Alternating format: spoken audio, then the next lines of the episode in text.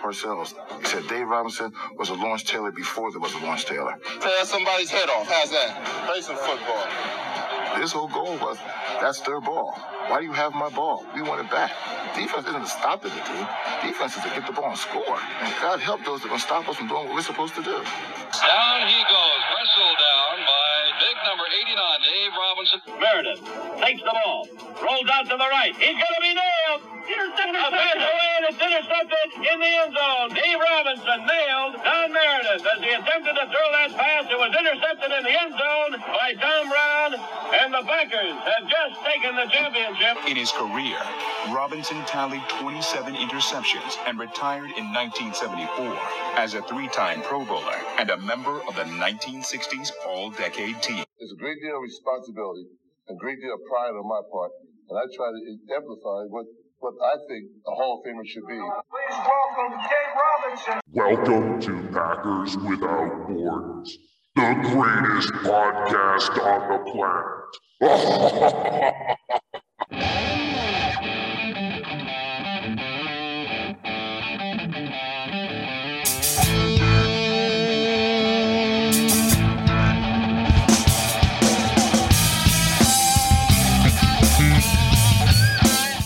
Bienvenidos empacadores sin fronteras, dos papás dedicados al amor, la risa y los empacadores de Green Bay.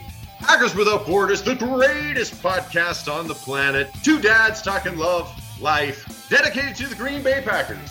Go Pack, go! Verde y amarillo hasta la muerte.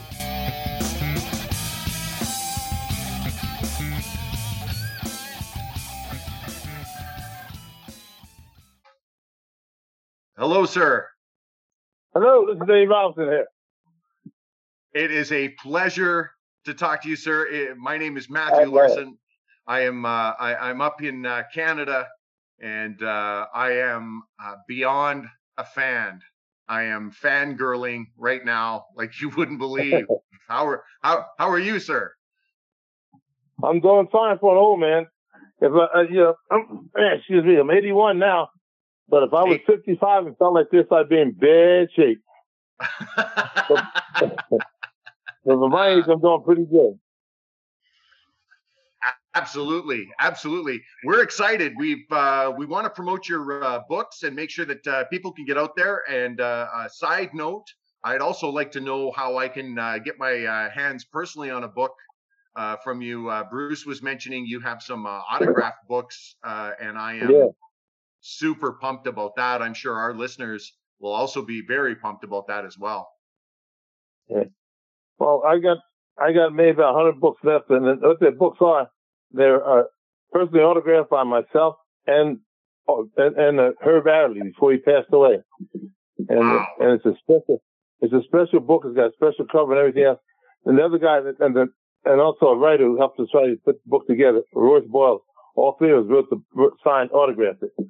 And I got what I was gonna do. I was gonna I was gonna get it up for Bruce like a uh, FedEx a couple of them, not FedEx, UPS a couple of them, and then him so he can see what they like and, and, you know, if you want them, I, we'll, we'll work a deal.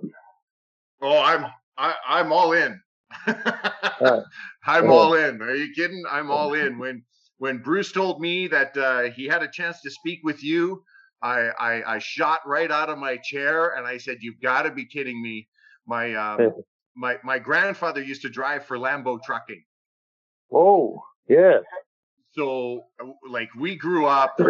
The the Packer there was the Packers on Sunday and there was nothing else. You know, there was just Yeah. just the Packers. And to hear the stories from my dad and my grandfather about the, you know, the 67, the 68, the 69 team, and to hear stories about, uh, you know, how you played, how, of course, uh, you know, uh, Bart Starr and, and uh, I, I mean, I can't even think right now, but it, all the other guys and how, what type of legends they were. And then now being able to go back and, and watch some of this game film and watch some of this, uh, you know, timeless, uh, uh, football. I am I am very very honored to be speaking with you, sir. Well, the place is all mine, believe me. I say I would like to have done this video tape, but I, I, like I said, I'm 81. and I can't deal with this, this, this newfangled philosophy. I- I'd have to go to get my granddaughter and sit down with her and she'd hook us up. So I can't do it. Yeah. Oh, Mm-hmm. That's My I, granddaughter's I like to. Pre- 26. I like to pretend like I have a lot of you know technology experience, but Yeah. I use I use my 15 year old daughter for a lot of it. yeah. You know, I remember I remember Lambeau Truckee too. I remember seeing it when I was up there. That's a long time ago. That is a long time ago. Yeah, he uh, he he got out of uh, World War II, and uh, that was uh, the first job that he got right out of World War II. Yeah, all right. Now, Well- now, let's see, World War II, when it ended, I was like six, so. yeah, yeah. My my grandfather would have been a little older than you, I think. yeah, I think quite a bit, yeah. yeah. Quite a bit. Mr. Oh, what, what Robinson. can we talk about today? Well, we want to talk about you, is what we want to talk about. Oh, That's okay. thi- this is That's all my about favorite subject. well, we want to bring the spotlight on you. We've been really pushing the last couple of months. Um, you know, with the Hall of Fame coming up, um, Papa Mhm. G was kind enough. He posted a video talking to you, and I was like, "Oh my God, that's Dave Robinson!" And you know, I reached out to Papa G on Twitter, and that's how we connected. And just knowing your your career and what you did and just the stories that you know I, i've heard some stories from from papa g but i wanted to hear it from Mhm. you and just your path and your career um just give us an idea of how it was for you growing up in that in that age of of football and your experiences. You know, let's start early and work our way towards the Hall of Fame and your induction. But I really want to hear Okay. some stories about your career because we really want people to get to know you. That's the whole idea behind this. Okay. Let me start off. With, I started with, uh, in, in high school it all got all came down. First of all, I started where on that. When I was like nine years old, they had a Pop Warner League, and I went to it. My dad took me to the Pop Warner League, and and, uh, and uh, they said, "Where do you want to play?" I said, "I'll be a fullback." And so I carried the ball eight times, had seven touchdowns. On the eighth, on the eighth one, some guy tripped me, and then and he called it back. He got a penalty for it. Anyway, then the next week, my dad, dad took me back to again, and they said, "No, Dave is too big to play with these nine-year-olds. He's got to play with the twelve-year-olds." And my dad said, "No way." He said, "Well, he's weight." I, they said, "My dad said, I don't care if he's a thousand pounds. He's not going to play with somebody that's 40, 25 percent older than he is, or thirty-three percent older than him." And so I didn't play Pop Warner League football. So I didn't play football. I started playing soccer, and then in junior high school, and I got to ninth grade, my first time for organized football. And for all those people starting for the first time, don't feel embarrassed because I didn't know how to put a jock strap on or my hip pads. I thought the hip pads went around that, that protects your tailbone. I put it around front to protect my private parts. I didn't know. I didn't know how to, I I know how to get dressed. Anyway, I, I, but then, and I've been, I've been playing a, a sandlot ball with my brother who's two years older than me and his, and his buddies. And so I, I, they, these guys are all older than me and I was playing with them. My dad, a little my dad though, But they're playing tackle football with no pads. And when I started playing high school freshman football, I said, these guys are a bunch of pansies. They should have to try and, they should have to play against Carl Chapman and Andy Adams. Those guys, they're the guys that beat me up all the time. They're three years older than me. And so I thought freshman football was a piece of cake, you know, and, uh, then in fact, I had so much, I had so much fun that, uh, and had that the, the varsity coach told me that he would like to put me up play with the varsity as a freshman. But if he did, we'd have to go into another class. We were like, we were not class, but other rating. We were group three. And if they, if I played, they had to count the freshmen and then we'd be a group four school. So, uh, they, they couldn't do it. But the last game of the season was our biggest game was the Thanksgiving Day game against, uh, uh, Mount Holly High School, which is Franco Harris's high school too, but Franco was 10 years behind me. Anyway, it was, we, our, our two high schools played every Thanksgiving, biggest game in South Jersey. And so I got to play in that big game, but, uh, my, my brother was a senior and only got in for uh, four or five plays. And my brother was sitting there, was trying to cover for me, his little brother. And he, I looked at the film. They were the worst four or five plays my brother ever played in his life, trying to protect me. But I, I left, I left the, I left the field after Thanksgiving. I went by to see my father who was, who had been taken to the hospital. He's in the hospital. And I sat down and I talked to him and I said, well, and we talked, he said, what are you going to do now that football season's over? I said, well, I don't know. I guess just hang out. He said, well, he says, uh, I, I said they want me to play basketball. I said, I, I don't know. He said, listen, I wish you would do. I wish you would play basketball also, because your mother worries about you coming home from school before she gets home and hanging out with some bad people. One of which I won't mention his name, but one guy was really bad. And I said, well, I'll think about that. I said, I got to let him know on Monday. I'll, I'll let you know first thing Monday morning and Tuesday what I, what I decide. Monday morning, they called and told me my dad passed away. And uh, so that bit of advice he gave was the last bit he gave me in his life.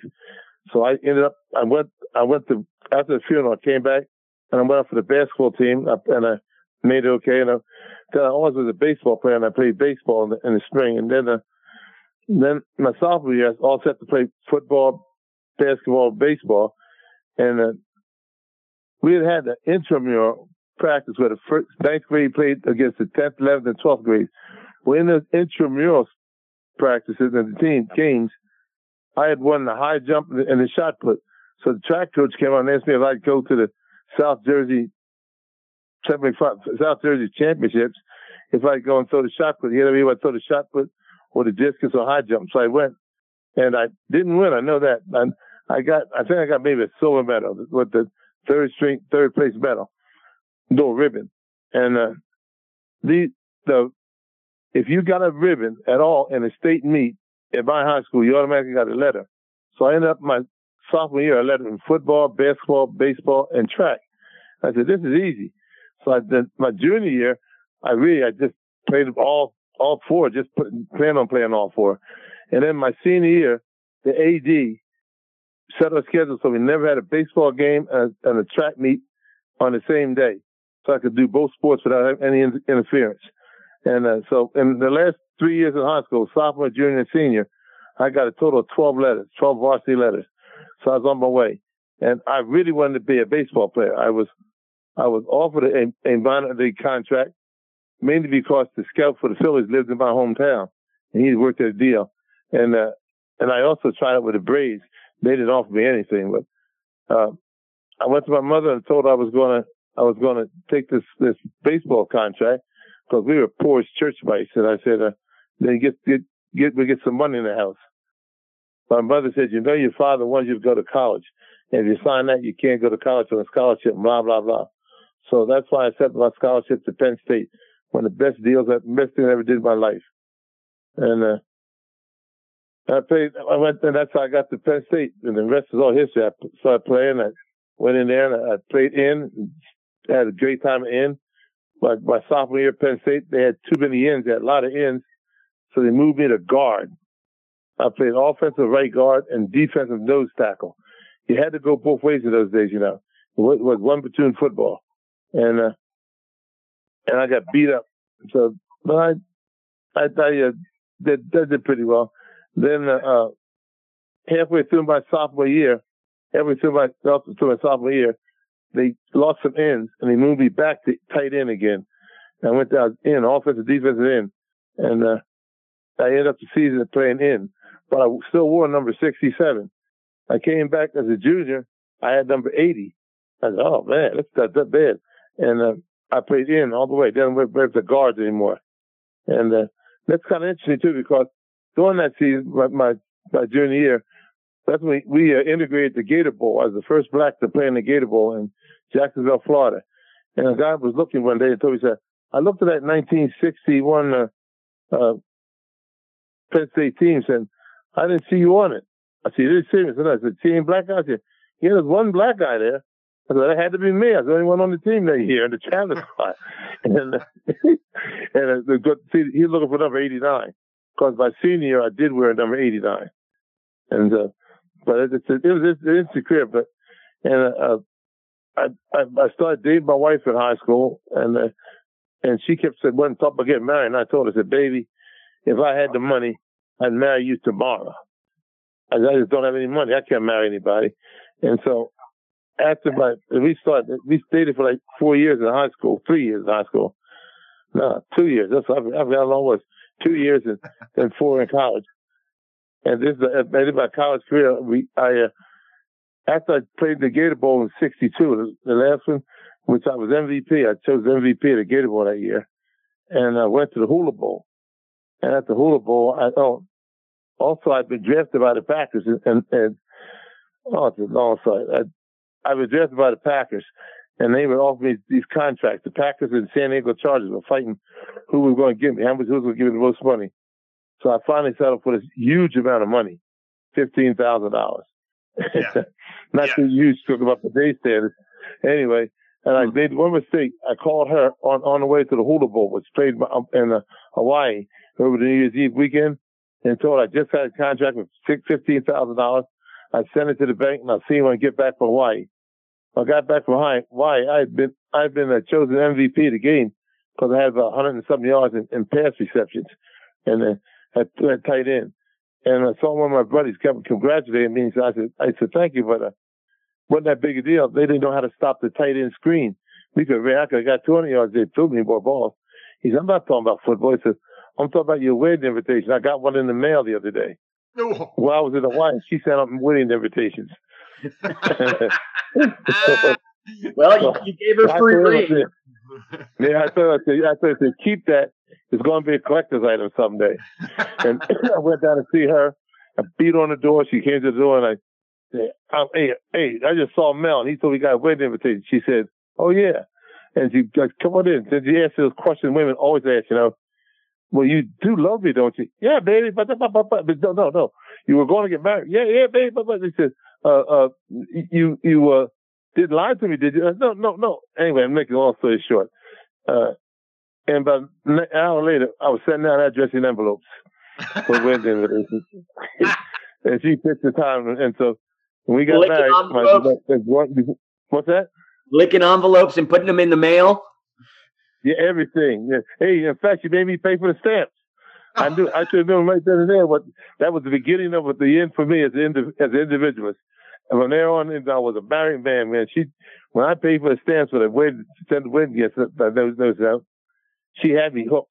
Hey, I went. I went there and, I, and I, then I went to the. Um, I, I, I can say all, all the, the stories, you know, because like I said, I was the first black to play in the Gator Bowl, and I had a great game my junior year.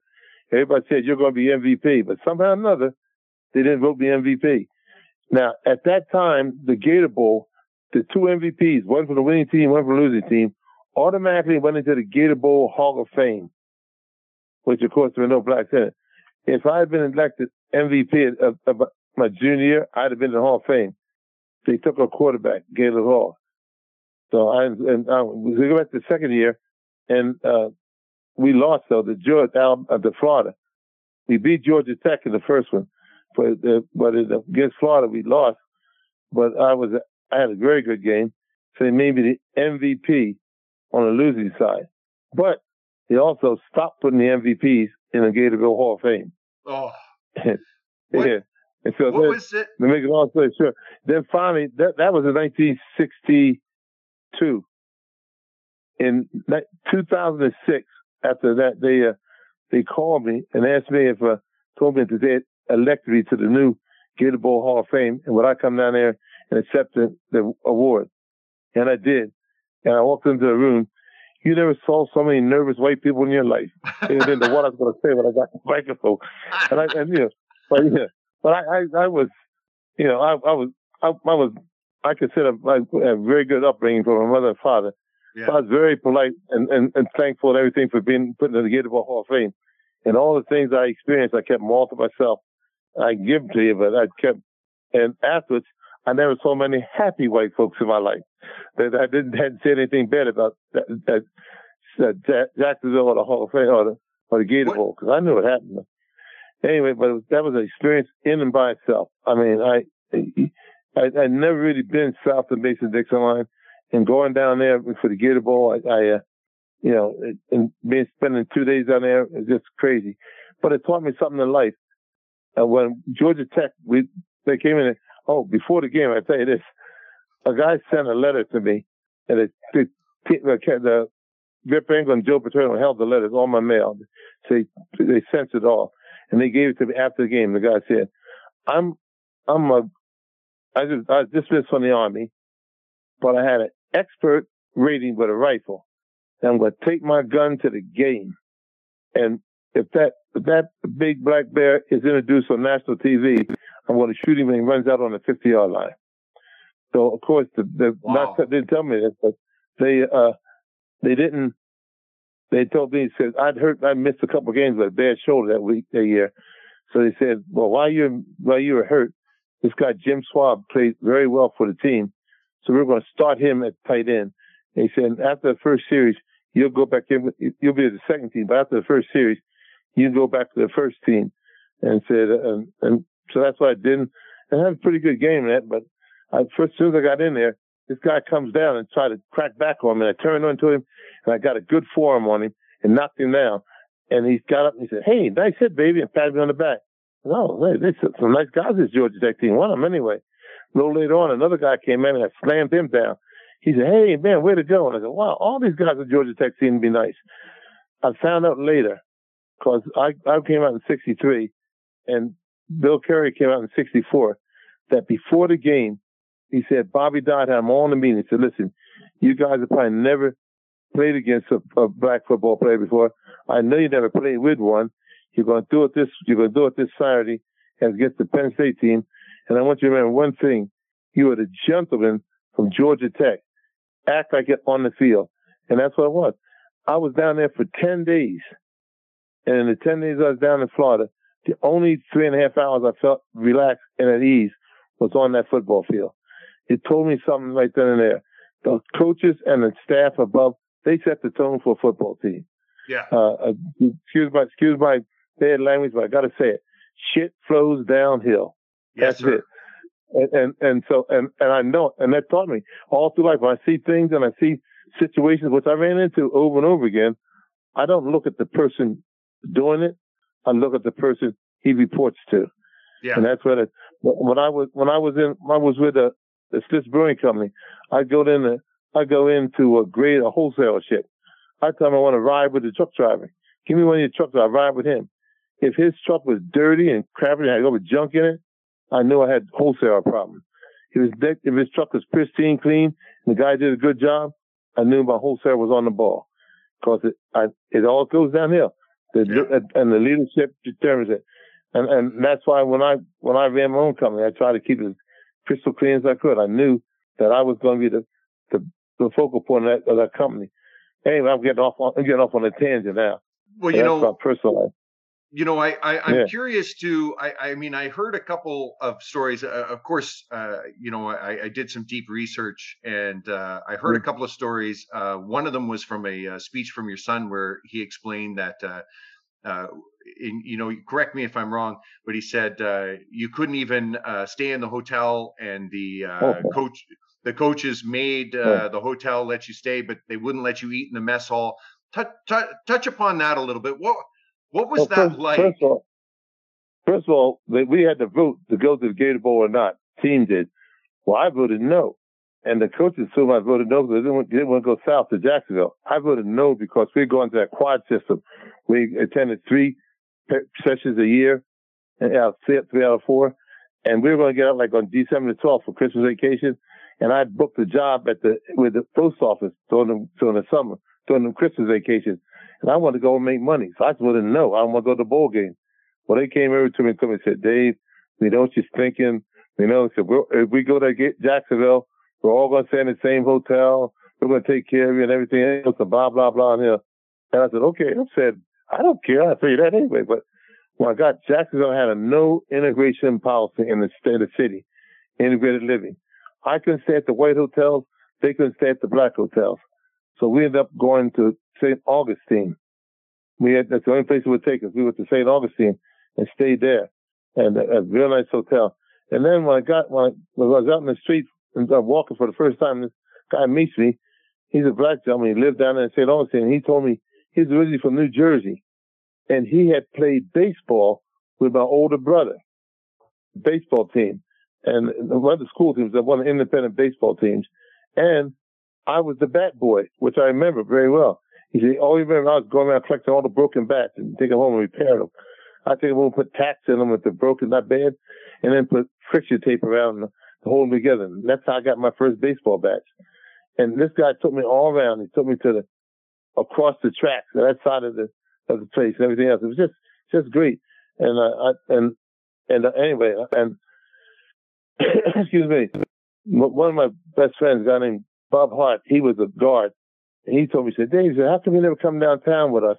We all go down there after practice and get hamburgers and hot dogs and whatnot. He said, you never come down there. I said, no. I said, look, I said, we're in, we're in Florida. I know my place. I get with this other guy and go across the tracks and he gets, uh, makes these a great hamburger, makes the great hamburgers. He said, oh no. He said, this town loves us. That won't happen. I said, Bob, I'll get embarrassed just for you. We went downtown and we walked into the, into this coffee shop and he ordered hamburger, the coke, I ordered a coke. And, uh, so they so thank you, walked away. And she said, see, see how nice she was? You were all wrong. You're wrong about that. I said, yeah, maybe you're right. And she brought him his hamburger and coke. And I said, uh, Miss, I ordered coke as a, and he said, and he said, uh, he said, oh, I forgot it. And she goes back and he says, see, so he's, you're just paranoid, he told me. I said, I don't know about that. She is down at the end of the counter with the Coke in a to-go cup. She said, sir, here's your, here's your Coke. I went down there and went to pay. She said, no, you got to pay the cashier. I went and paid the cashier and, uh, and, and, let, and I got walked out. Let's Coke said, he said, sir, you forgot your Coke. I said, miss, I wouldn't drink that Coke on a bet. and I walked out. that's why I didn't, that's why I didn't want a hamburger. See, you order Coca-Cola, it comes out as fountain party. But you order a hamburger, they can spit on it, do anything you oh, want to that hamburger in the back room.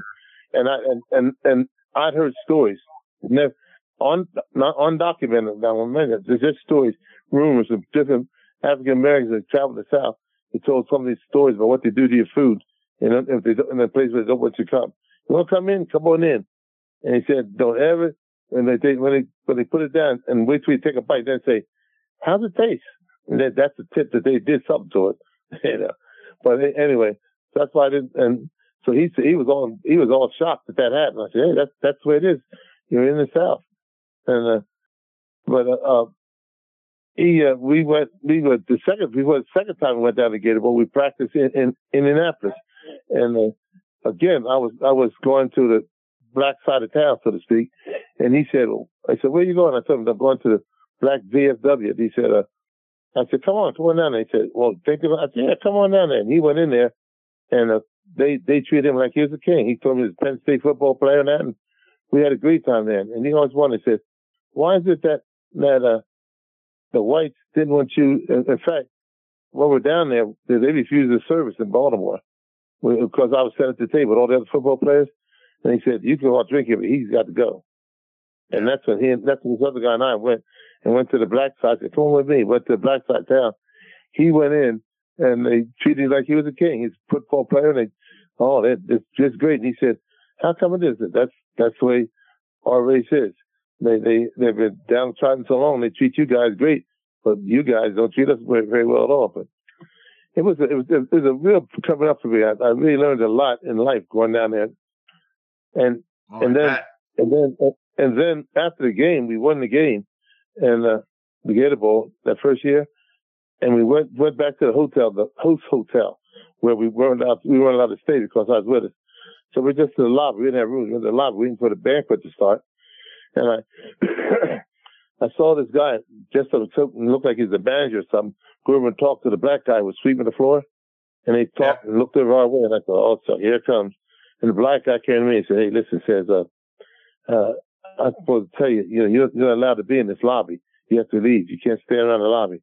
And I told him, I'm, I'm here with the Penn State team. We're waiting for the banquet to start, blah, blah, blah. He said, oh, you're Robinson. Oh, yes, because it's been in all the papers. Uh, uh, and, uh, and that I was going to be integrated to Gator Bowl. And said, I said, yeah. He went back and told the guy, and uh, the guy came over to me. Then, then the manager came to me and said, Mr. Robinson says, uh, we got some reporters that would like to have, have take an interview with you. Could you come and take you to the reporter's place? So I started to walk towards the elevator. Oh, no, no. So to take a special elevator. He took me to the freight elevator, took us oh. up to that floor. Went, I go in there and I get, I go in there where all the reporters are. They got sandwiches around and whatnot. You know, reporters are. And I think three guys actually did come up and talk to me. No one took any notes.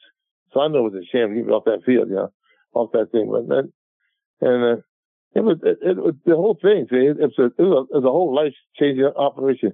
Uh, it, we, uh, we went to, went to the dinner and, uh, so we were sitting down there and then they decided they, uh, Miss, Miss Gator was there and they introduced the Georgia Tech team first. And, and they got up about halfway through. She started giving everybody, they get their little plaque or trophy, whatever it was, and then Miss Georgia would give them a kiss, and then kissing. So then our turn to go up, right? And we're in line to go up. And I told the guys in front of me in the back, I said, look, you guys are going to be disappointed because you're not going to get kissed. And they said, oh, I said, she was, I said, I'm telling you, you're not going to get kissed. They said, oh, that was it. I said, okay. Went up and had to walk up these steps first before he walked across the, the, the, the stage. When I got on the steps, she looked and saw me to kiss and stopped two people in front of me. They didn't get kissed. I didn't get kissed. and the two guys behind me didn't get that. Boy, I, when we came back to the table, my buddy said that my buddy didn't laugh like. I said, How'd you know? We're in Florida and I'm black. That's just, it's just, it. If I do, I, said, I lived with this all my life. I knew that was what happened. It was just, it was just, it was just things like that. You know, I saw we were riding down the highway and, and, in, in the bus going to practice and they t- saw the cotton field. Got people in Pennsylvania never seen cotton growing. Well, the bus driver pulled over and said, go and go, go and get ticket ball cotton for take it back to Pennsylvania for a souvenir. And they said, Dave, why don't you want to come? I said the bus and I said, here in the bus. I said, no, come on, in no I said, listen, my daddy told me, he said, he said, if I could keep my feet out the cotton field, he'd keep the thoughts out of my mind. And I yeah. never, I promised him I'd never go to cotton field as long as I live. And I'm not going there just you guys. So they went, so when I got back to the bus, they came back and they gave me a ball of cotton so I could take it back to Penn State. They picked it for me, right? I left it on the bus. Accidentally, of course. Ha ha ha. You know, you know, I can, I, but, you know, I can tell you from experience. I can tell you from mm. experience, Mr. Robinson, a girl that kisses that mm. many guys, you don't want to kiss from.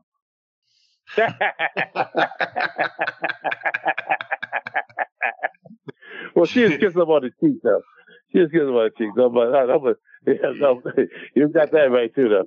But it was a lot. Of, it was a lot of things went on. You know, I mean, yeah. I, my, I was, I was, I was really growing up and leaps and bounds and experiencing what was going on and, and what my, my forefathers and people who are new from the South, what they had told me over the years, what was really the case, you know. But, you know, I was chosen to go, I was, I was, uh, going to be the first black football player at, at West Virginia. We had a coach from West Virginia and uh, he had come down there and, and two of the guys who played up my junior year on our football team, which was undefeated, they went to West Virginia. And, uh, they, I went down there to talk to them, and the coaches were real nice. And they offered me the sky and the moon and stars and everything else. And uh, the coach made one mistake. He told me, he said, you know, I think you're talking about going to Penn State. He said, well, you could go to Penn State or you come to West Virginia. So you can be a big frog or a little frog. That's what I mean. He said, well, Penn State's had a lot of black guys. You'll just be a little frog in a big pond. But if you come down here to West Virginia, you'll be the first black guy to play for us. You'll be a big frog in a small pond. I said, oh, yeah, that, I laughed at that. The time thinking to myself, if I go to Penn State, I could be a big frog in a big pond. yeah. that, wait, he, he laid down a challenge to me. Yeah. I, I accept, I accept the challenge. Because, you know, Penn State had Rosey Grier and, and Lenny Moore and, and, uh, oh, I can't think, oh, I can't think of his name, that tight. They had a couple, they had, they had black guys all up in Penn State with the problem with, you know, so I said all been on the same team. But that, that that's and then I'm, I'm going back and forth again for the first super, that first Gator Bowl game. This guy I told you told me who played baseball, brother. He stayed me around, and we were going to this little club every night. And I sat in the club. I used to drink ginger. I didn't drink. I drink ginger ale with a with a cherry in it, so it looked like I had a mixed drink, right? Yeah.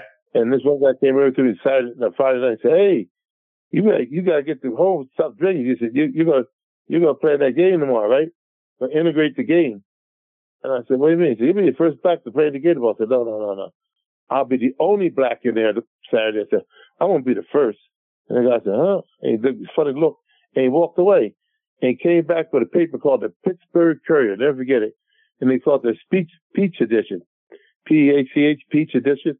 Okay. And on the back sheet, on the back page, in bold, double bold print, it says, Robinson to integrate Gator Bowl Saturday.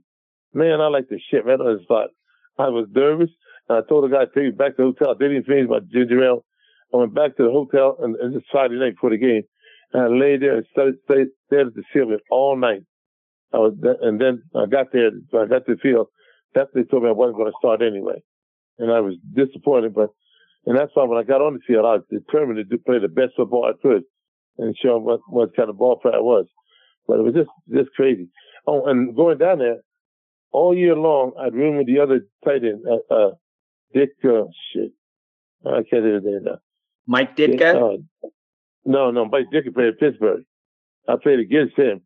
Uh, uh, anyway, he, we'll he get into that in a little bit. We'll get into that in a little yeah, bit. Anyway, yeah, he was one. He was one of. He was one of Joe Paterno's assistant coaches. In fact, Hmm. but in fact, when, when he got Joe got tired, anyway, Dick and I have been roommates all year. When I get to Jacksonville, he wasn't my roommate anymore.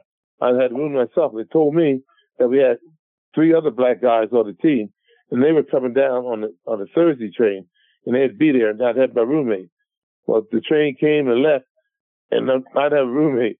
So I got a call. I called a guy. He lived in Pittsburgh. I called him. I said, "Hey man, where are you, man? I got a beautiful room down here waiting for you to come down. They got a great. They set us up like like kings." He said, "Man, I'm catching hell here in Pittsburgh for all my life.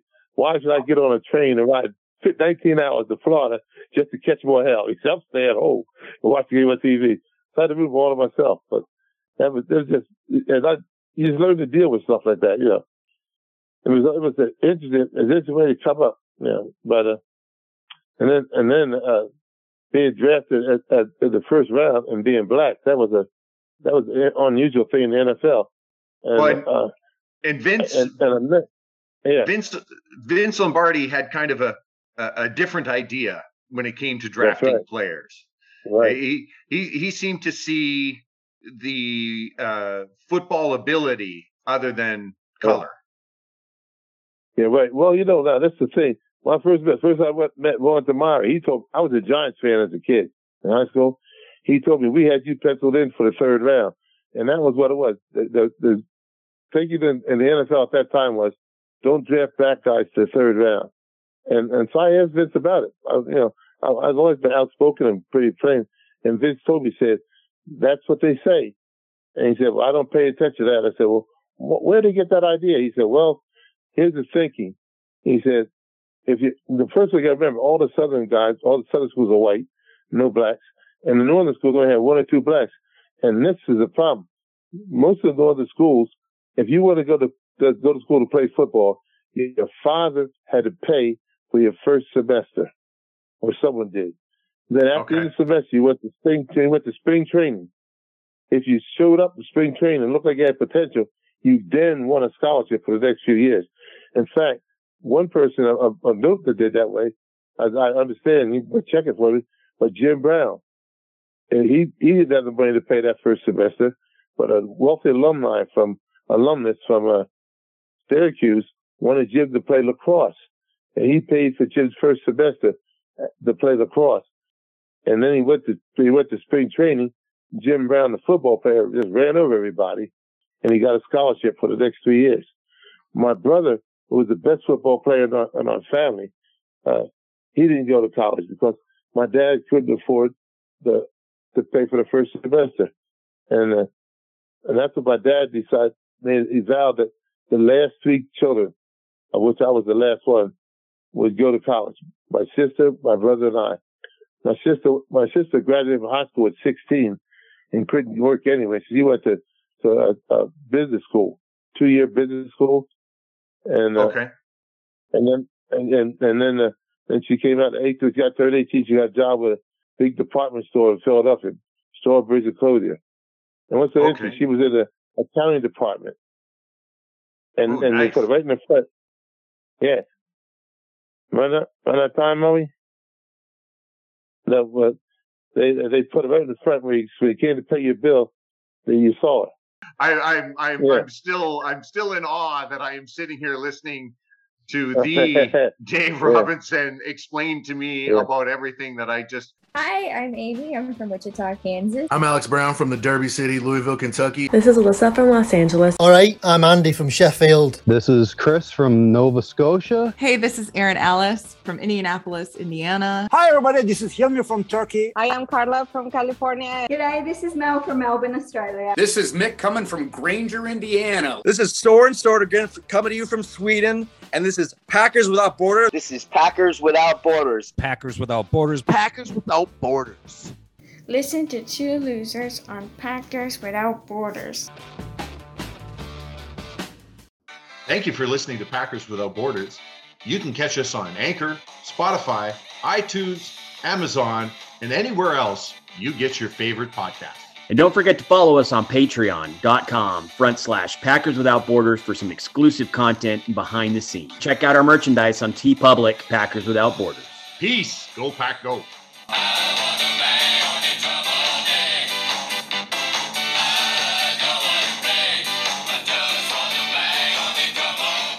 Matt and Bruce. Matt and Bruce. Bruce and Matt. Bruce and Matt. Bruce and Matt. Bruce and Matt. Matt and Bruce. Bruce and Matt. Matt and Bruce. Bruce and Matt. Bruce and Matt. Matt and Bruce. Matt and Bruce. Matt and Bruce. Bruce and Matt. Packers Without Borders. Packers Without Borders. Packers Without Borders. Packers Without Borders. We're listening to my dad and his friend Bruce on Packers Without Borders.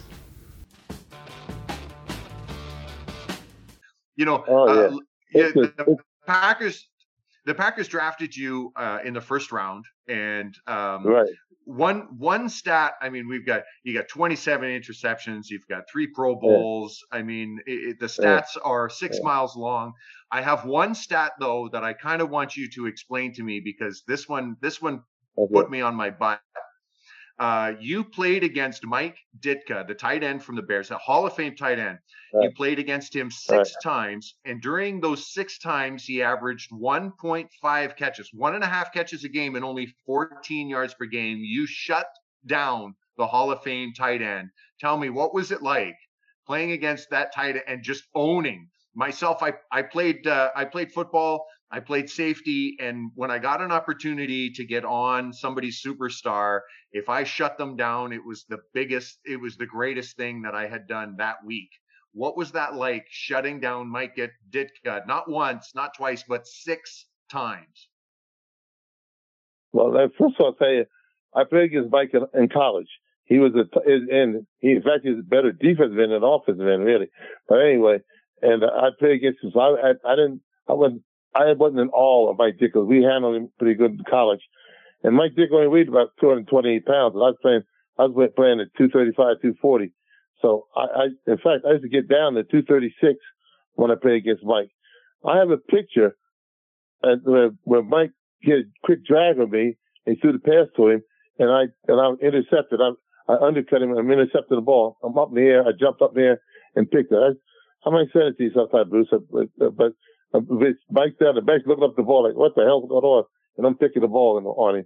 But uh, I, uh, I, I, we just, I just, way we played. I played defensive end in college, uh, and we played what's called Oklahoma five four. And the way we played that was very similar to a linebacker who blitz 80% of the time. So, and when, uh, but the back came up to my side, I had to cover him in college. So I, I had coverage in there, and I had to cover the tight ends on the quick drags. I'd done all that, you know, in, in, in, high school and college. So I was ready. I'd have to learn that in pro ball. And, and what I say, Vince always said that, you know, the th- theory was that if you drafted a black guy out of college, he went to a, he went to a school. He had inferior equipment to pra- practice on, and really inferior coaches. Not counting not counting some of the guys that you know, Coach Robinson and Grambling was a good coach, whatever. But that and so he said, if you draft them, they're thinking of among general managers they told him, you got to coach them up for three years. So it instead of waste that time, you don't draft to the third round. But he said, see, when he visited done, he drafted Herb Adderley in the first round in 1961. Yeah. And he drafted me in the first round in 1963. And that's what, that's what caused this discussion, he and I, because it was reported that the board of directors called him in on the, on the carpet and said, we think you wasted draft choices, Vince, drafting black guys in the first round. You wait to the third round. And Vince said something to the fact that said, you guys handle the finances. I'm running the team. He said, and he said, and, and, and, and that, and that, that was it. But like Vinny said, Herb Adderley went to Michigan State. Nobody, not, not another white ball player around had better coaches or equipment to play, practice with. He, the only difference between him and the other guys was he was African American. And, and, I, and he said, I thought it was a damn good one. That's why I drafted him. Said, you went to Penn State. You had great equipment there. He had great coaching there. In fact, Joe Paterno, who was the assistant coach, was also a scout for the Packers. He's the one that told Vince he, he should draft me. And uh, Joe always joked. He said, I told Vince to draft you, but I didn't think he was going to do it in the first round. anyway, but that's that's between that's between Joe and I. Joe, uh, he said, so he said, you guys are, you guys are really, the only difference is the color of your skin. And uh, well, any white ball player I would draft. So I drafted by, I draft by football ability, not, not by color. That's what he Yeah. told the board of directors. I, I'm drafted football player, not drafted by color. And that's how, and that's how Vince was. And plus Vince had been, and knows what it's like to be, uh, looked down upon. He should have been a head coach years before he, and he thought, I say too, look at his record. But eh, when, when uh, he was at, after that 1958 game where the Giants and the Colts played the overtime game, Vince went in and, and Meyer told him, said, Vinny, I talk to you like this. His wife told me this. Said, I talk to you like you're my own son. He says, if I were you, I'd take that job with the Green Bay Packers because New York City is not ready for an Italian head coach right now. And that's what Vince went. And then he told Marie, he said, told this, again, this her talk to me. He said, Marie, the New York Giants will never beat my Green Bay Packers. Now that's hard to say because the Giants had just been to the championship game, lost to the Colts in overtime. And a lot of people thought that the Giants, even though they lost, were the best team in the league. Yeah. Green Oh, Bay yeah. that year was one ten and one. They won one, lost ten, and tied one. They were considered the worst team in the league. And he said that, and he said that Giant team will never beat my team. You know, he never lost to them, never lost to the Giants. And that, and, and that's a, and that was, that's how it was. And the other thing was, he was the offensive coordinator that team, and the defense coordinator was Tom Landry. And, and Oh, so they must, and so they had, they had a little discussion at that championship game. They, they got the, they received the ball and, and tracked the three downs. They were fourth and one. And Vinny said, go for it. He talked to Jim Lee Howell, the head coach, and said, we need to go for it. And Tom Landry told, he said, coach, no, you don't. He said, odds are against us. So you punt the ball and let my defense hold them. And Jim Lee Howell went along with, with, uh, with Landry. He punted the ball. Johnny Lance got the ball and came down the field, scored a touchdown and lost the one of the most famous football games in history in 1958. Now, just to, just tell you how the singing goes. Jump nine years in the, uh, in the, in the, into the future. Now, 1967 is now Tom Landry's Dallas Cowboys against Vince Lombardi's Packers in Lambeau Field. Ice cold, minus 50 to 60 chill factor. And we, we got a, a 16 seconds worth. We got two down, but it's only 16 seconds left the game. And we're on the, on the, uh, one yard line. And, you know, everybody knows Bart Starr comes over. Vince Lombardi said, he says he's going to carry because he get better footy. And Vince says, let's run it and get out of here. What people don't know is I talked to, a, uh, the Cowboys. They went to talk to Landry. Landry told them when only 16 seconds ago, you can't not run a ball. You can't get, get up with the clock run out. The only thing they can do is run a roll leg, a roll out or a bootleg so he can, if he can't run in, he can throw the ball. Only thing he can run. Well, you know what, you know what happened. And uh, Yeah. Vinny went in before. Marie said when he came out and she, everybody's congratulating him, he went to Marie and said, I told you we should have ran that ball. So what do you mean? He said, back in, back at the 58, I told you uh, any good team can make a yard. and she said he felt vindicated. All those years he had carried that in his, in, inside of him that Landry had, had talked uh, the coach in, in the punt instead of going for it. And he finally felt vindicated. That's how this was. And, and he, and would, he would not lose to Landry.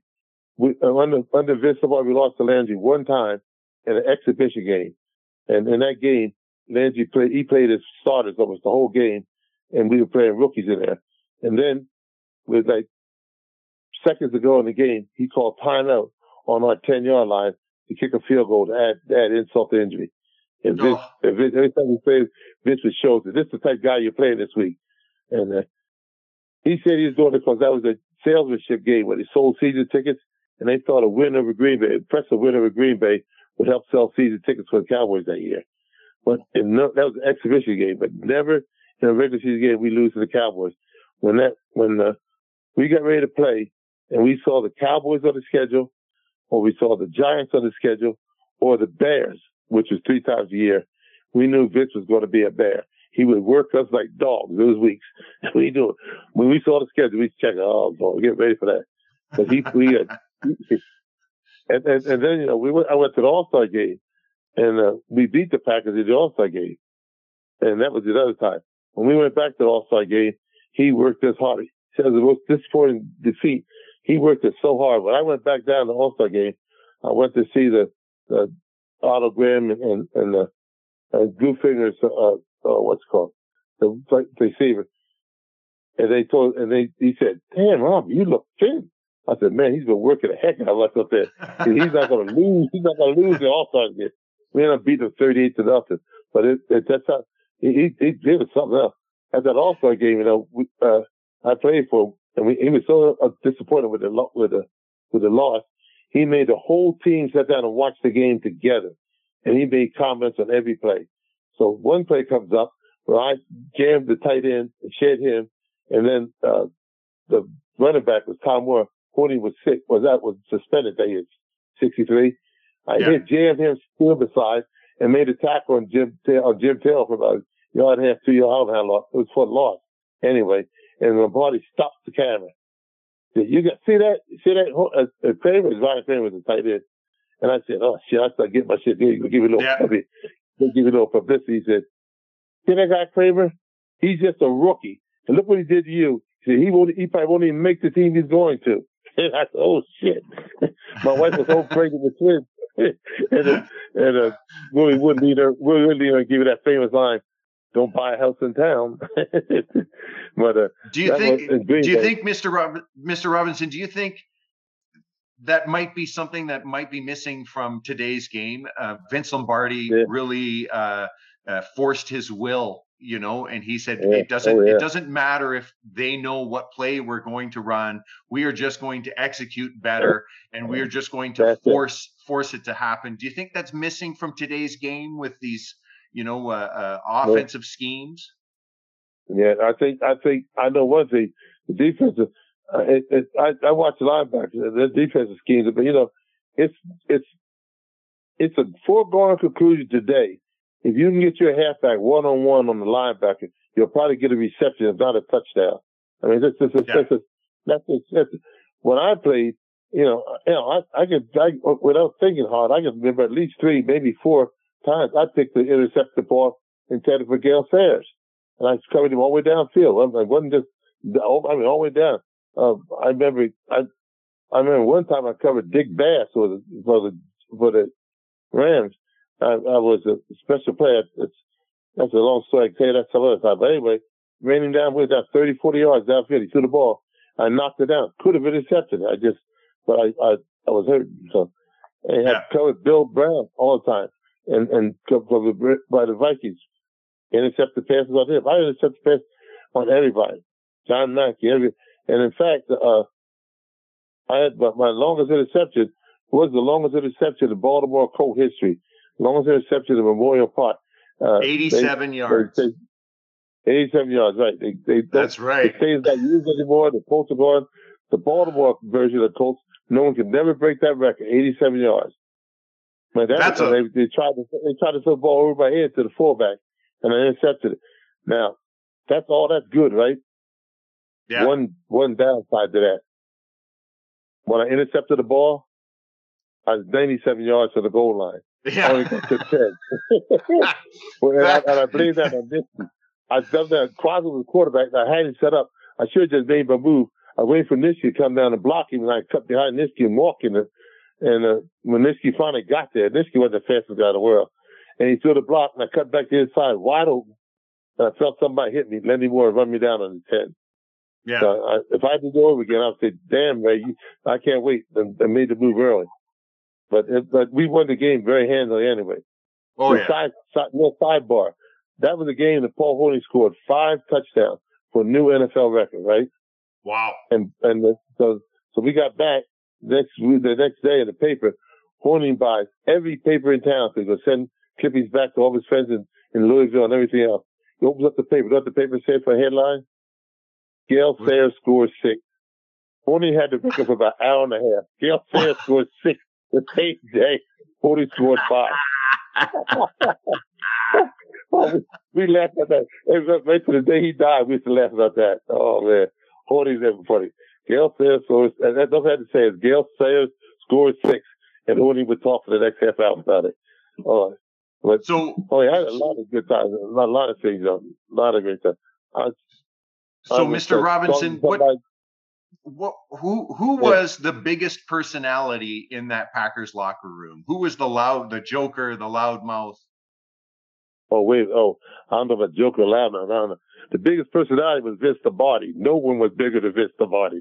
Oh. It was crazy. Yeah, yeah, it was crazy. He, uh, Vinny, Vinny, uh, Vinny was uh, just a bad, but Ron Kramer was the locker room lawyer. Ryan, Mr. Richkins, he was, my, but he got traded after our rookie year. He got traded, and that's a long story. He, he wanted to get out of there.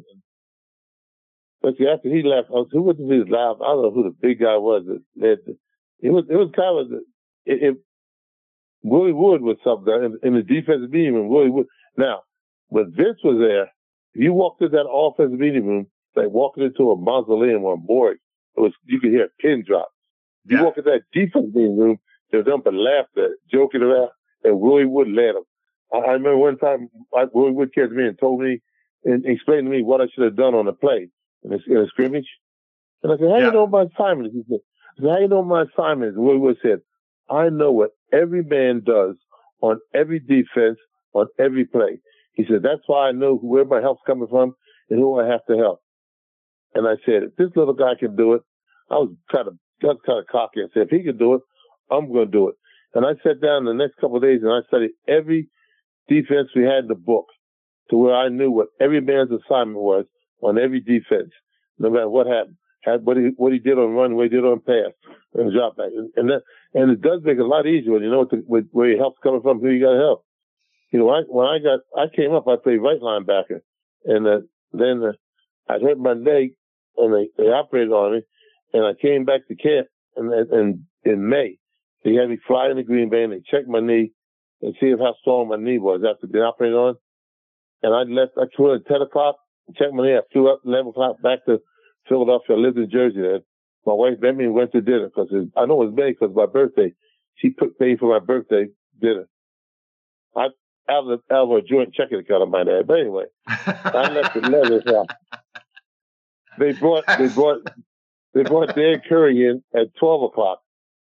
Checked his day. He had a bad knee, for he got clipped by, by uh, Tommy Donald that operating hadn't gone that well. And he brought him in and checked his knee, right? Three o'clock, they traded him to the Rams. That's and then I so I moved over to the left side after that. But the, I, the one year I played the right side, and Lee Roy Caffey moved into the right side, and that was it. But uh, I, I, it, it, it's just it's just a great thing. I, I my my wife, I, I told her, and she said, "You were that damn knee. We could have been in California where it's warm. You know, what wasn't meant to be." See, when I got drafted, I was drafted by Green Bay and, San Diego, and she told and she told me, she said, "You negotiate anything." I was my own, I never agent. I negotiate myself. So you negotiate all you want to. We're going to go to San Diego. I'm not, I hate cold weather. So okay, when the, when they're bidding for total package, like a, a, a one package was twenty four thousand dollars. That wasn't twenty four thousand a year. That was eight eight eight eight thousand for a bonus, eight thousand dollars a year for the first two years, and they got up to they got up to thirty six, twelve, twelve, twelve. They gave me, or or I the minimum wage in the league at that time was seven thousand five hundred dollars. So I could take twenty thousand dollars in a bonus and eight thousand dollars a year for two years. That'd be sixty total of thirty six thousand. I could get anywhere I wanted to. Anyway, at that point, uh, Al Davis was negotiating for San Diego with me. He was a he was a chief man for Sid Gillman, and uh, and he and I'd taken my wife to to dinner with Al Davis. And Al, he had heard he, she had heard Al Davis beat this thirty eight thirty six thousand dollars, and he told me, he said, "I got a twelve thousand dollar check right here now. I'll give it to you if you sign." And uh, well, I said I can't sign because we had to go to a bowl game. And he told, informed me that all the guys are doing. Signing a, a, a, the contract is dated the 30th of uh, December, 31st, and you get your check now uh, instead of, you know, as, anyway, it wasn't right, but I thought I wasn't going to do it. And on the way home, she said, you mean you could have gotten that check? I said, yeah, but it's not right. She said, right, wrong. We could have got married. I said, oh, you got to work that out, baby. I see that. I see that right now. anyway, Mr. Robinson. and then, then it got to third. Oh, this is real quick. got the 38,000 and, and Al Davis called me and told me that they had signed the first two draft picks and they're out of money. They couldn't afford to pay me. So they said, we, we want to get Green Bay's first round draft pick in the AFL. So what we're going to do, we're going to trade you to Buffalo because they got money in Buffalo and they're willing to, they're willing to pay. They told us negotiate where we got to negotiate and they'll pick up the tab. And so I called my wife and said, baby, San Diego's out. It's going to be Green Bay or Buffalo. And she said, Buffalo. She said, I've never been to Green Bay, but I've been to Buffalo. You can go where the heck you want to go. She didn't use the word heck though. I said, okay. And I wanted to go to Green Bay all along anyway. And I went, and I went to Green Bay. That's how I got to Green Bay. She was determined. She hated cold weather. And mm. then the devil turned around with the, the with the dean had come back and they traded Dan Currie to the Rams. Again, she got back. You and your knee. Why couldn't you limp a little bit? We could have been in Los Angeles. I said, I didn't know they were going to trade in Los Angeles. I mean, I know what's going to happen. My wife, he, he mm. hated cold weather. She hated, Oh. In fact, now, for the, for the Ice Bowl, she and, uh, she and uh, uh, Bob Jeter's wife went in at halftime and the ladies' room was real warm. So what they decided when everybody went up for the second half, they stayed in the bathroom. And when they heard the crowd roar, they heard the crowd roar, one of them would go out, like Bob's wife would go out first, come back in and say, we just scored a touch, a, a long pass. And they said, the crowd will roar again. Then my wife would go out and look, come and said, we got first down on the 15 or something like that. And then they come in. Anyway, then they heard this one real big roar. And she went out and said, we won the game. And my wife said, good. She got up, she said she got up her little coat and hat and then went, went right to the car and sat in the car. Usually she, when I come out of the locker room, she meets me at, at the locker room in a little area there. I kept saying, where's my wife? Couldn't mm-hmm. find her. Looked in, in the parking lot and I saw my, mo- the motor was running on my car. I knew she was in the car. You knew she was in the car. yeah. Oh, I just, I didn't say, hey, this, this is that, that, that, this is all about the ice bowl. I, I got lots of stories. This is amazing. We were, we played, we played in St. Louis that year, and a guy who played that undefeated team in, in high school by junior year, he lived in St. Louis. He came down to the hotel and told me, said, you guys get to the playoff game, championship game.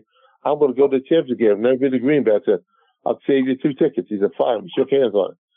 Well, the day, the, the, the day of the ice bowl, I woke up, it was 20 below zero. We had planned on leaving immediately after the game and drive it back to Jersey. If we lost the game, the, the whole family, take the boys, we would all drive to Jersey and stay at home. If we won the game, we'd drive, uh, we'd drive, and I'd drive, I'd fly back and they went over the car. The problem was, see, if we won the game, I had to go to, I had to, I had to go to the, uh, the Pro Bowl.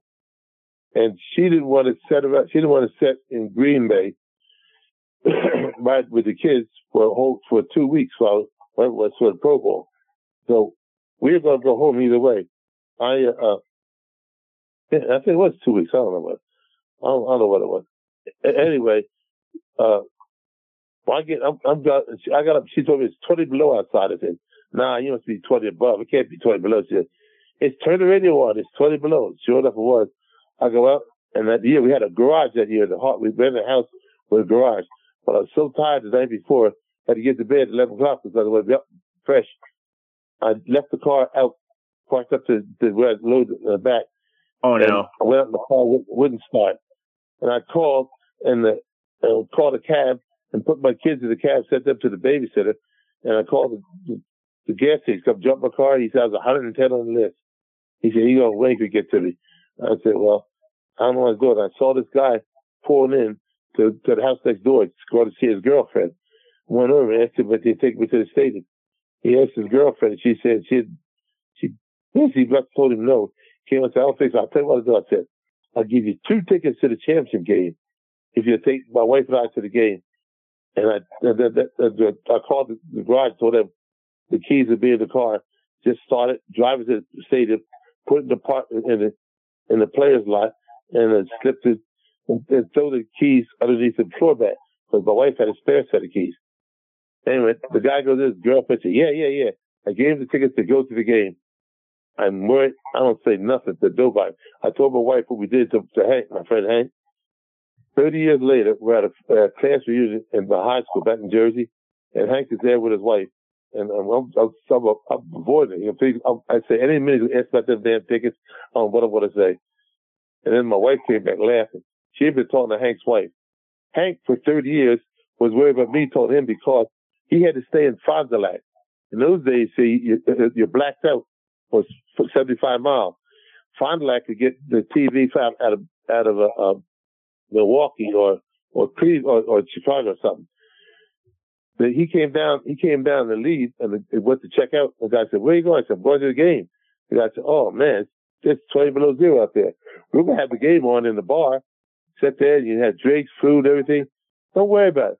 So he watched the game in Fond du Lac at a bar at the hotel. He's afraid to tell me he didn't pick the tickets up at will call. I'm afraid to tell him there weren't any tickets at will call.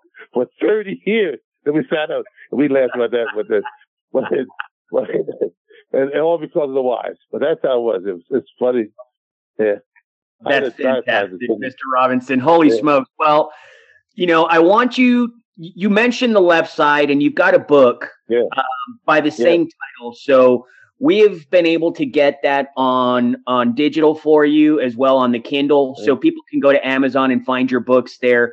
Obviously, you've got um, several signed copies. So just tell us a little bit about the book itself and and okay um, so we can start moving that because we're going to try to get these books out for people that are i mean we did get a lot of requests so let let's kind of tell us a little bit about the book Yeah, well, the book is uh, basically we were going to write the book with, with Willie Davis. See, we we consider ourselves the strongest left side in the National Football League ever. Willie Davis was a defensive end. I was a linebacker. Herb Adderley was a cornerback. And and, uh, and if the it went to wrong formations, Willie Wood would be the safety behind us on the weak side. You know, Now, you look, you know when you were you look at right side, if you were off a quarterback, you line up for the ball, you, and most quarterbacks call their own plays. Most quarterbacks are right-handed, so it goes to their right. Elliott, the defense is the left side. If you, if we, if we were, we were shifted and Willie Wood was shifted at, at safety, you had Ray Nitschke, Dave Robinson, Willie Davis, Herb Adderley, and Willie Wood. Five future Hall of Famers on the field at one time on one side of the ball. Almost half that defense. That's why in, in Super Bowl two, I talked to Daryl Lamonica. He said that his coaches told him, don't throw the ball to the right at all. Keep, just keep, go work on the left side. It, people, that's what, you know, I you, I say it, and it may not be true, but I feel I would have more than 27 interceptions had people thrown the ball our side. People didn't throw it that way. They didn't do it, you know, and, and uh, but, and you had to fight for everything you got. And then, and the Super Bowl two, Daryl didn't, Daryl Monica didn't. And then the fourth quarter, he said he thought, he told me, I went to see him because we had, we played together. And he said, he, he said he thought he'd, he'd lulled us to sleep. So he went to blend car on a quick post or slant or something. Herb picked it, ran in for the first touchdown and defensive touchdown in Super Bowl history, Super Bowl two. He was still shaking his head about, they told me don't throw to the right, don't throw to the right. And that gave me insight to what other coaches were saying about our left side. Our left side was extremely strong. Willie Davis ended up writing a book on his own called Closing the Gap or something. So he backed out a book. So it was just Herb and I on the, and, but we called it Lombardi's left side. We'd only had the title for the book. And it's a big book and Herb talks about, Herb, Herb was later traded to, uh, to, uh, Dallas. He talks about the of Dallas. Dallas, Dallas couldn't win a Tiddlywink contest. The Herb got down there. And a, a couple of guys from the Dallas Cowboys told me they they knew Herb taught them how to win. And, and, and you know, you know, racism was has many heads. He said Herb said he walked in the locker room, all the white guys on the right, all the black guys on the left in, in the locker room. They lockered that way. The locker room was segregated, so to speak. And when he was saying that when they traded for uh, uh, Forrest Gregg came in, and uh, and uh, uh, one of the guys, I can't think of his name now, said that they, Herb and Forrest met right in the middle of the locker room, hugging, and glad to see each other. And he said to himself, he said, we won't win a championship if we get that kind of relationship on our team. And they're right. Herb taught him. One year, Calvin Hill was leading the league in rushing. And the league sends out a paper every year, every week, who's leading the rushing, interceptions, passes, all all stats on a sheet. And they put the sheet, back the sheet to the bulletin board in the locker room because Calvin Hill was lead the, lead the league in rushing. Someone wrote the N word up there with an arrow pointing at Calvin Hill's name on the bulletin board. Mm. And he said that the Dallas Cowboys let that stay up for the whole week. No one took it down. stay there. And that's it. And that's Man, what Herb said. You really have to do something. You know, that- Mr. Robinson, everything that you lived through has paved the way for these guys today, and it is an honor and pleasure really talking to you. Um, you have been more than gracious with us, and we will definitely um, work with you to get those books out. Obviously, we'll we'll we'll touch base offline so we can help you with that to make sure that we get these signed copies.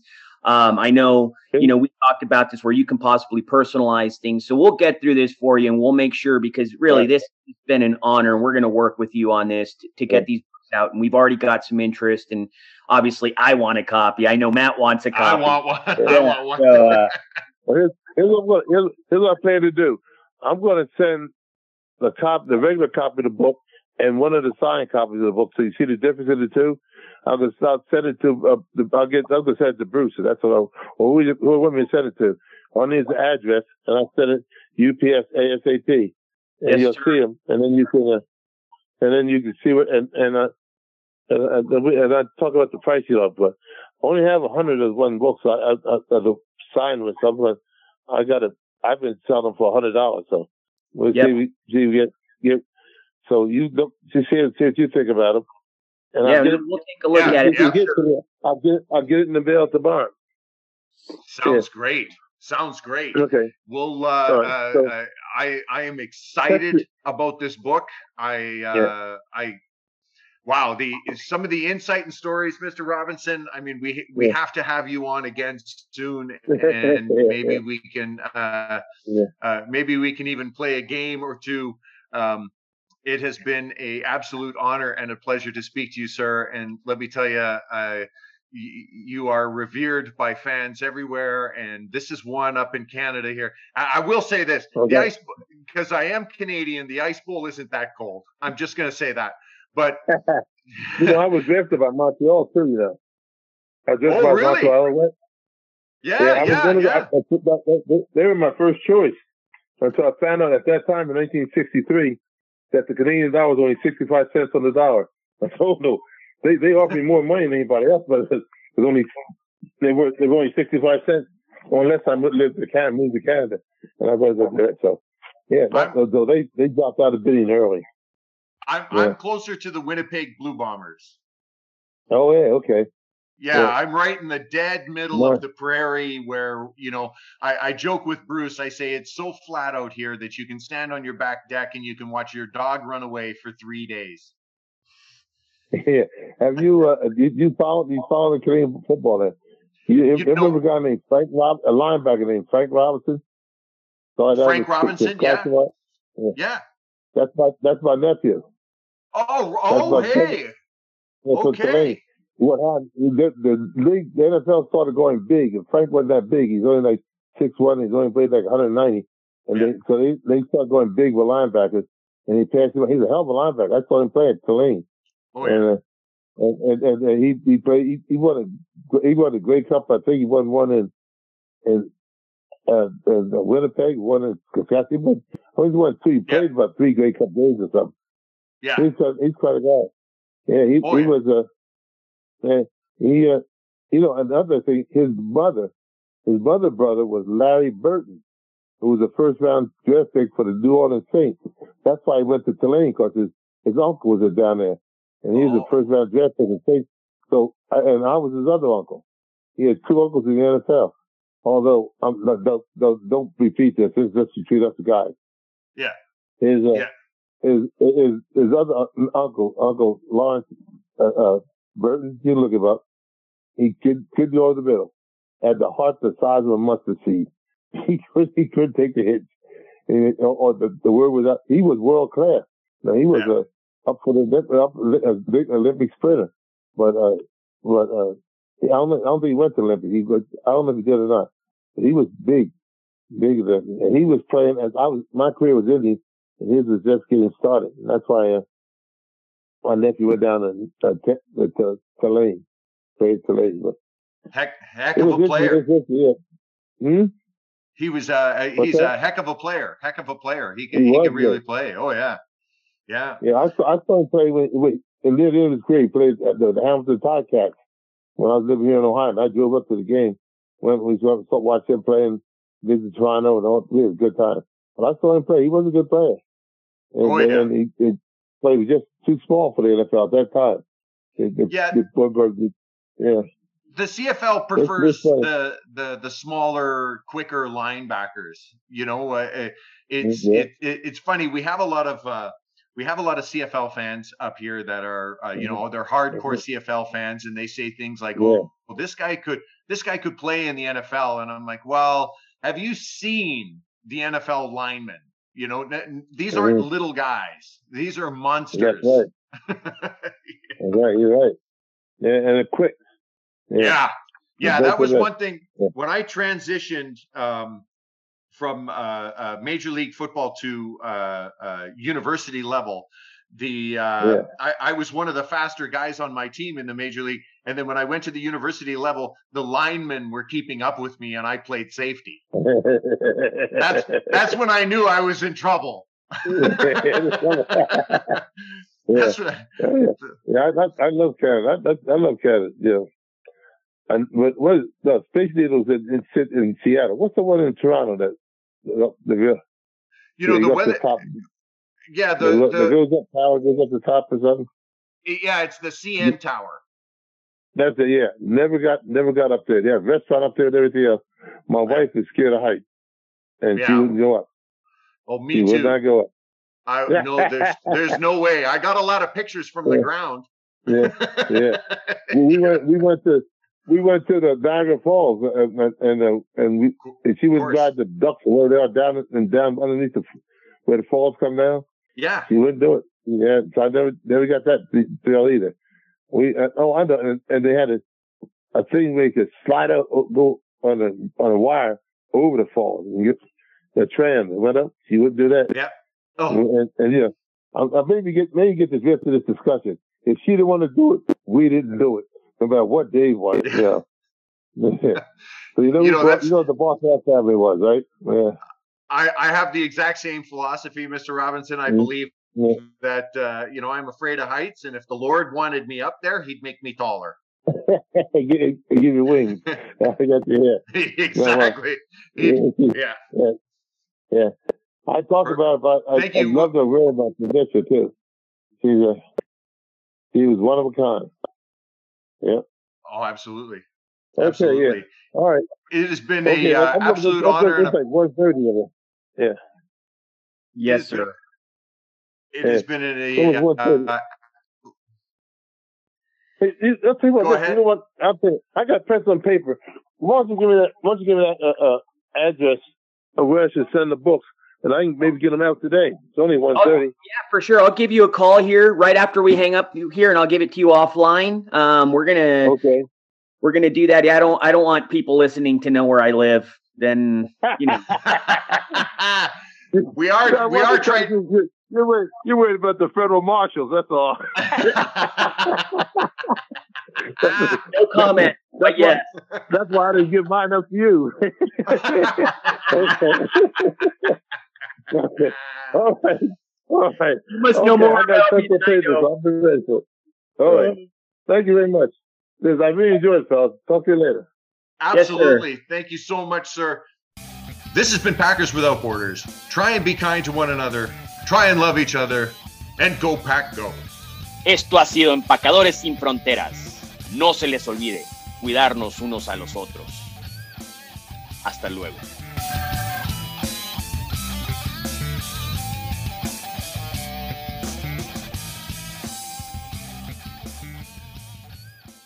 Of course, the Green Bay Packers are the only team in history to win three consecutive World Championships.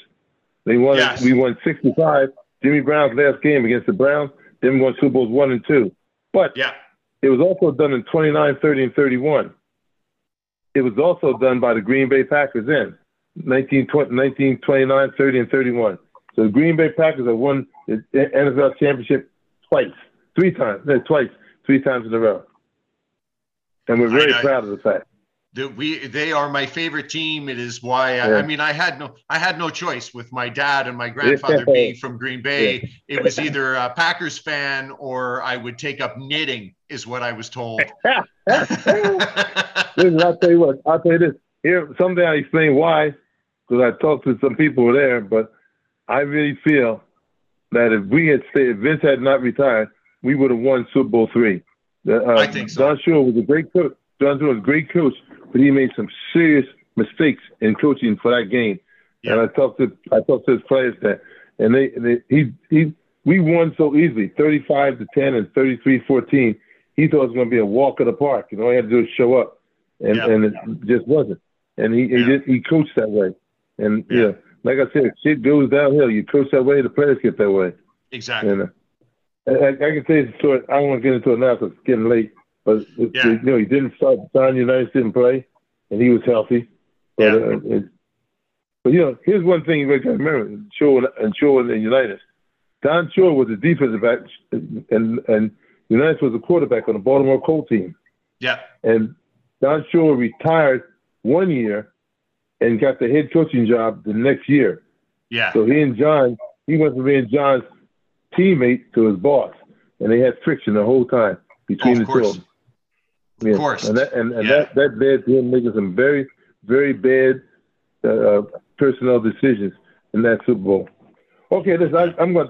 I, that's that's that's all. That's a story for another time when it's not Absolutely. Absolutely. Okay. All right. Yeah. We I'll are see you in. then. You say you take Thank care of yourself, sir. Thank you very much. I'm- God bless you, Thank Mr. you. Robinson. Bye-bye. We'll touch base. Bye bye. Thank you. Bye.